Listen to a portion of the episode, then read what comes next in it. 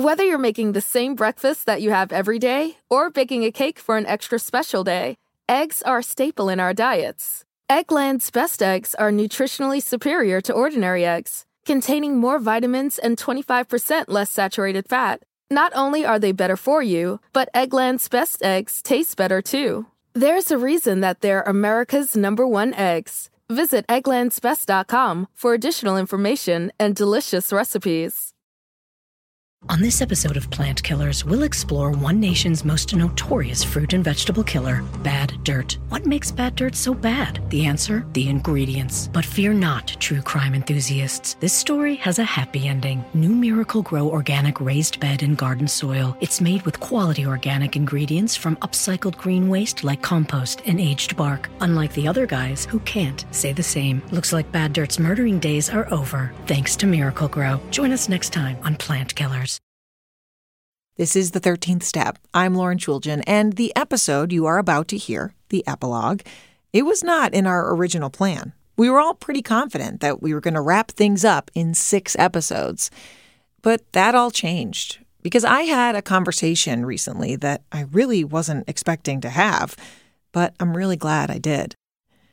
One of the last things I had to do before we published was reach out to all my sources to let them know that the podcast was coming so they could prepare. And when I reached out to employee A, she texted back and she said she wanted to talk. Employee A, you'll remember, used to work for Eric Spofford at Granite Recovery Centers.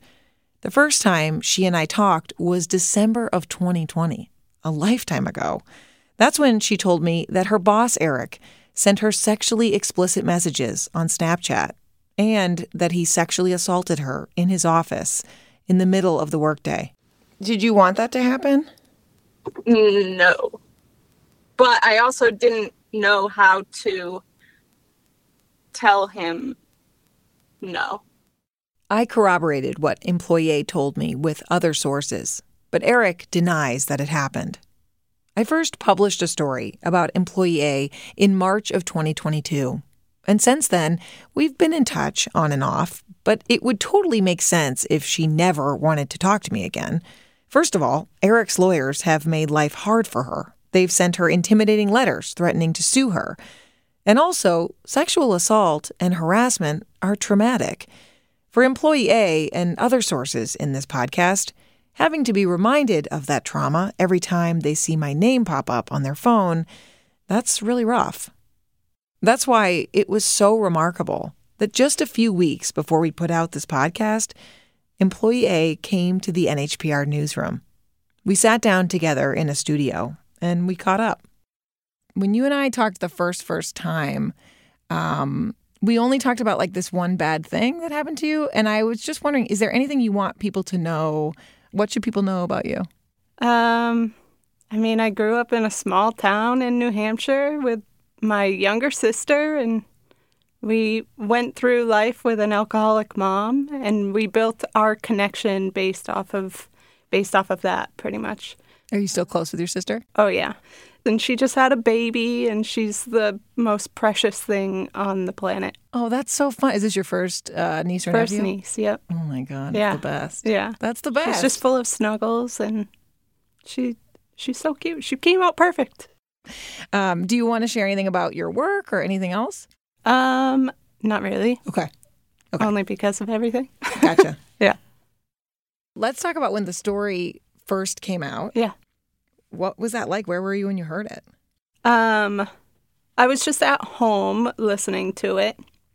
Um, the biggest thing was that when I got to work, everyone heard it, but it was it was a sense of like freedom in a sense, like that it's out there. Like Yeah, say more about that.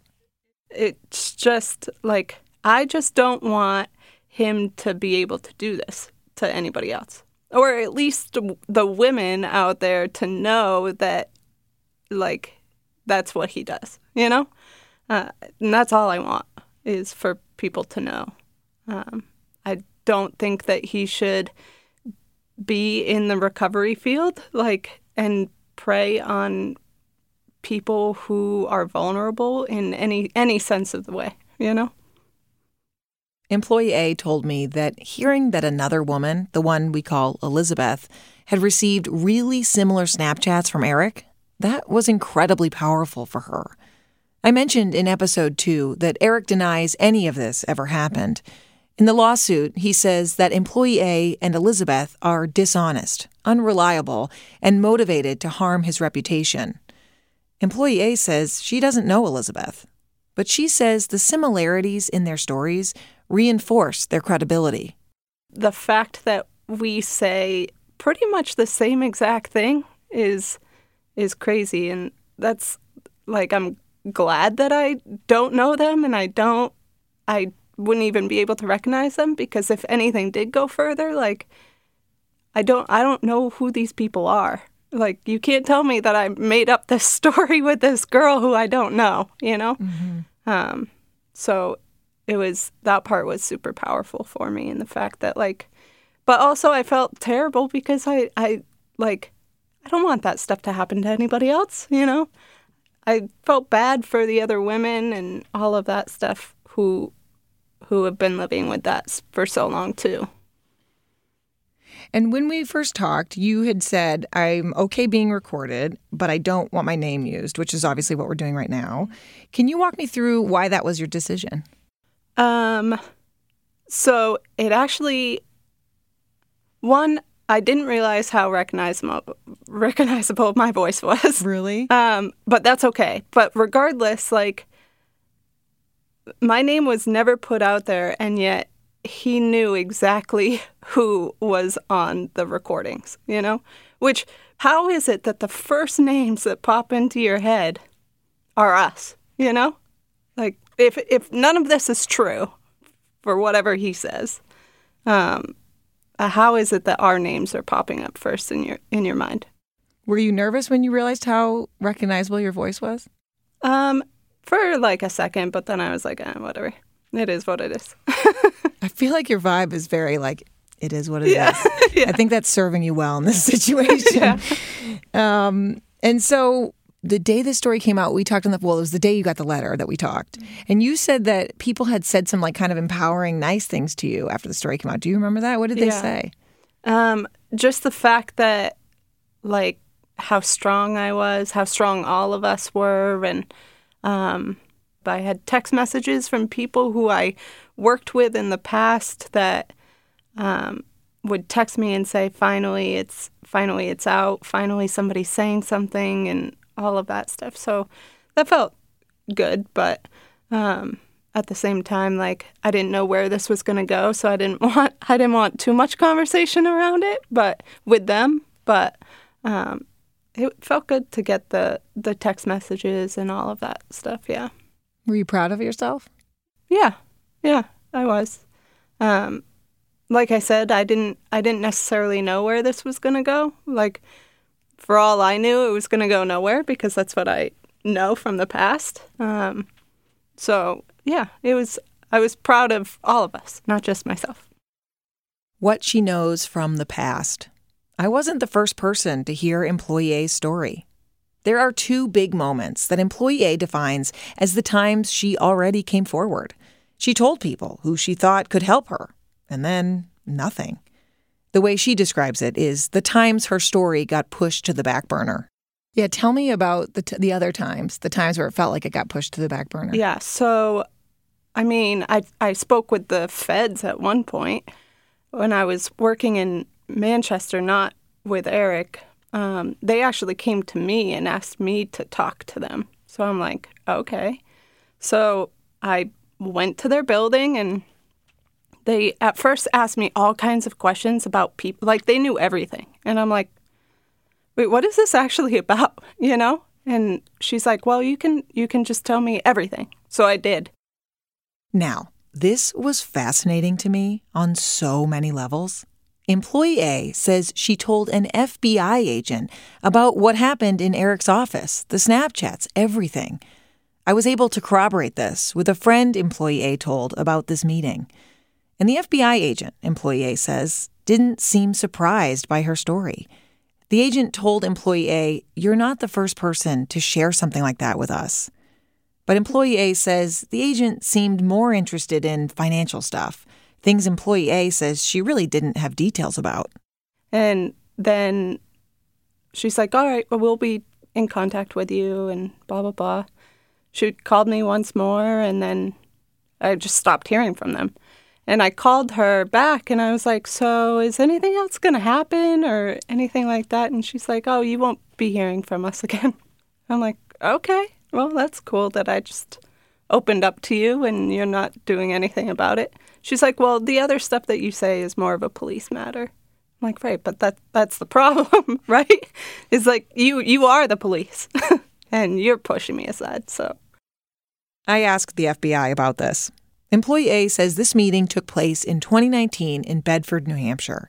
But the FBI press office told me they can't confirm or deny that there was any investigation into Granite Recovery Centers or Eric. And that last thing, employee A says, you are the police. I've thought so much about that.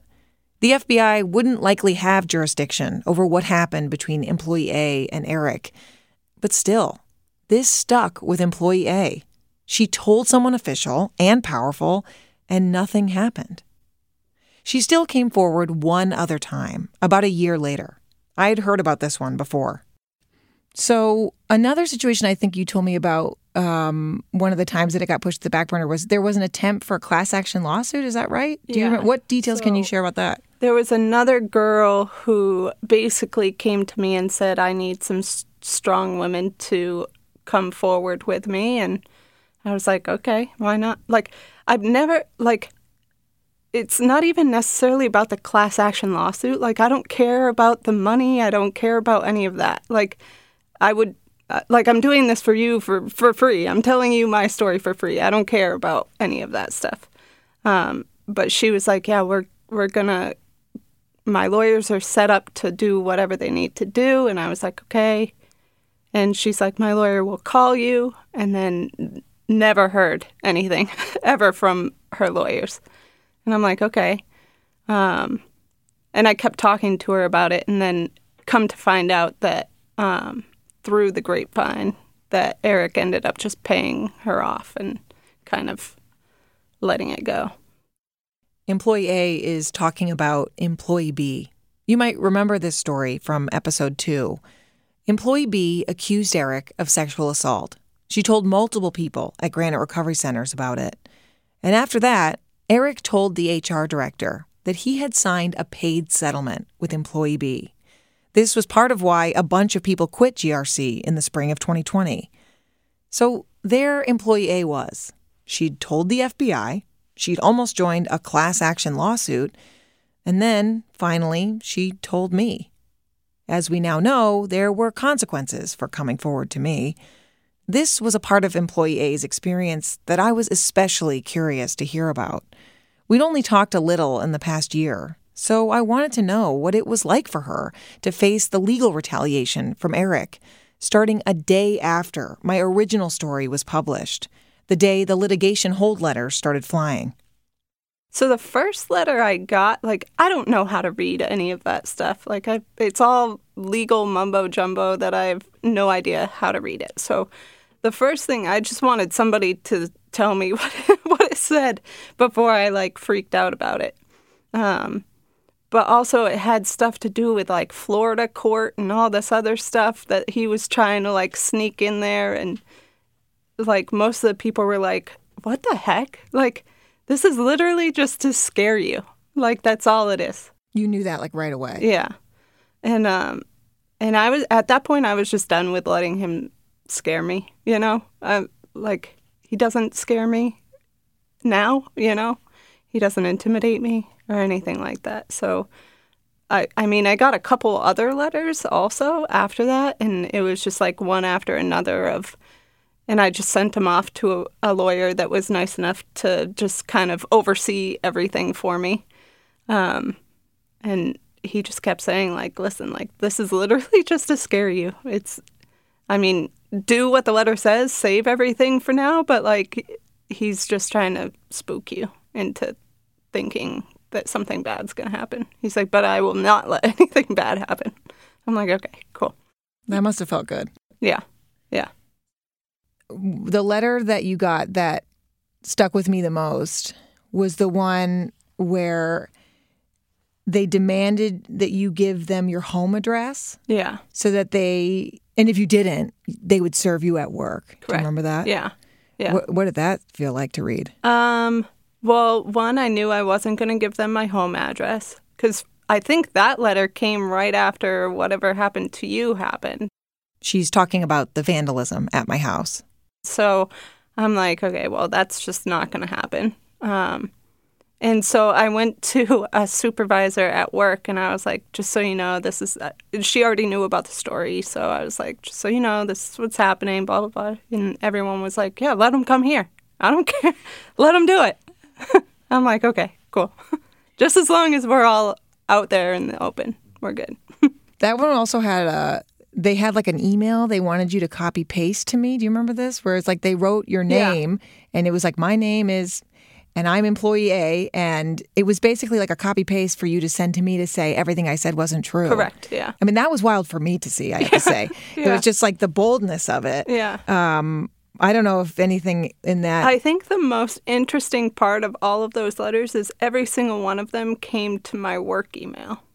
I think he purposely he he knows how to like um scare people and make people nervous. So I think him even just sending that stuff to my work email, not my personal email, which has been the same personal email since I worked for him, um, was probably the most interesting part of everything. It's like you you know that I'm sitting here at work and that pops up, you know? I would just go I would see the email pop up and then I would go into like a finance office so that I could just read it. and I'm like, okay.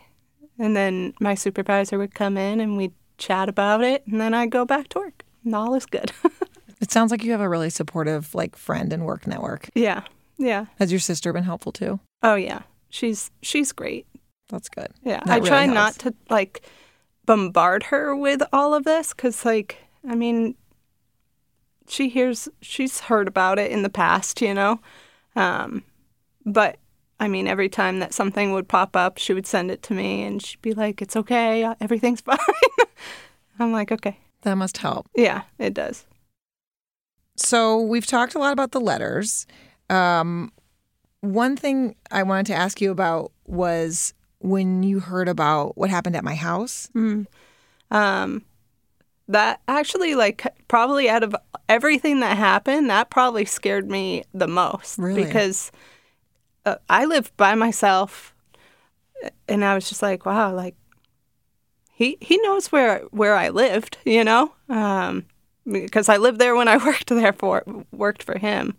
Um, so I was there was quite a bit of like paranoia almost to begin with when that so happened. we still don't know who did it. Mm-hmm. Um, so I just wanted to say that Yeah. that we're still waiting to see if there are any arrests or anything like that. yeah. Um, but what was it about it that made you scared? And I'm sorry. No, don't. You don't have to be sorry. It hasn't. It's not your I know. fault. I just I, that was my one of my first thoughts was that um, what was that going to be like for you all to learn? Yeah. it was hard to text Yeah. you and be like, And so guess what? and realistically, like, who knows? Maybe it is completely random. It doesn't seem like that. However, I just kept having to say to myself, like, okay, maybe maybe it's something else. maybe maybe he has nothing to do with it. You know? Um, Because it made you feel safer. Correct. Yeah.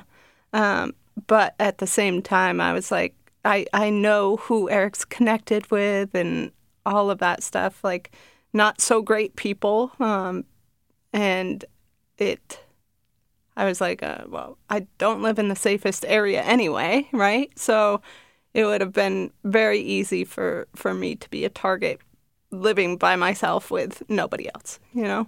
Um, but the longer it happened, the less of that scariness happened too. I was like, that. okay, there actually are just cars driving on the road, and I'm okay. I'm fine. To be clear, Eric has said he was, quote, completely uninvolved in the vandalism and that he doesn't condone it. But he also said that perhaps someone, quote, felt compelled to do these acts in a misguided attempt to defend me. Was there ever a moment where you regretted coming forward? No. No. I mean, I've come forward so many times before that this just felt like something that had to happen. Eventually, uh, me telling this would go somewhere, so no, I didn't regret it. I'm I'm like done being nervous about all of this. Like I'm done making having him make me nervous. Uh, it's just like he just likes to gaslight people and it works and I'm just done letting it work pretty much.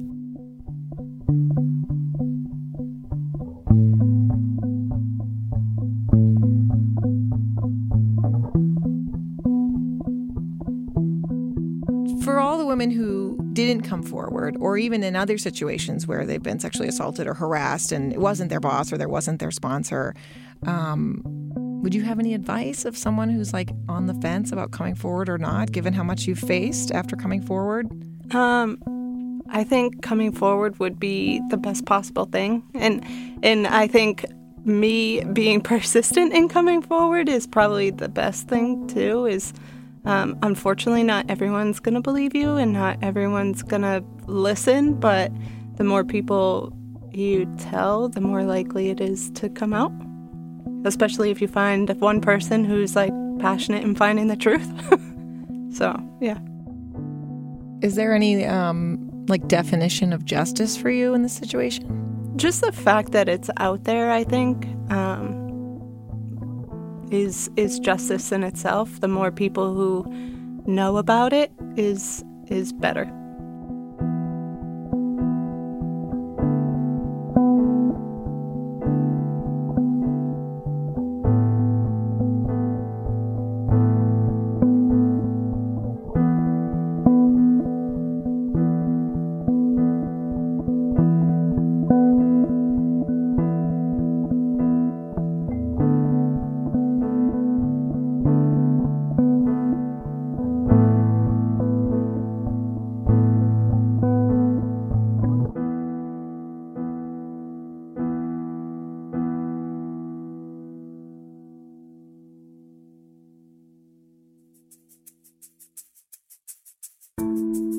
The 13th Step is reported and produced by me, Lauren Chooljian.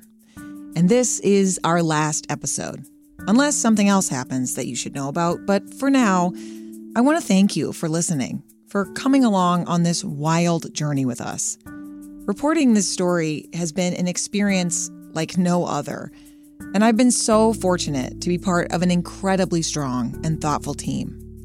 Jason Moon contributed reporting. He wrote the music you hear in this show, and he mixed all the episodes. Allison McAdam is our editor. Additional editing from senior editor Katie Colaneri and news director Dan Barrick. Fact checking by Danya Suleiman. Sarah Plourde created our artwork and our website, 13thsteppodcast.org. That's the number 13. Sigmund Schutz is our lawyer, and we also had support from some of his brilliant colleagues Jonathan Mermin, Simon Brown, and Paul Greenberg. NHPR's director of podcasts is Rebecca Lavoie. And special thanks to Casey McDermott, Taylor Quimby, Ariana Like, Max Green, Ilya Marritz, Jim Schachter, William Chapman, Patrick Smith, Tony Arnold, Barbara Van Workum, Bruce Shapiro, Kate Howard, Laura Ellis, and Carrie Johnson. And also, there have been some incredible journalists who were so generous with their time and their insights about reporting on sexual misconduct. So, a special shout out to Sasha Pfeiffer, Amy Brittain, Rebecca Corbett, and Tricia Nadolny. And a huge thank you, of course, to my family. This reporting was supported by the Fund for Investigative Journalists. The 13th Step is a production of the Document Team at New Hampshire Public Radio.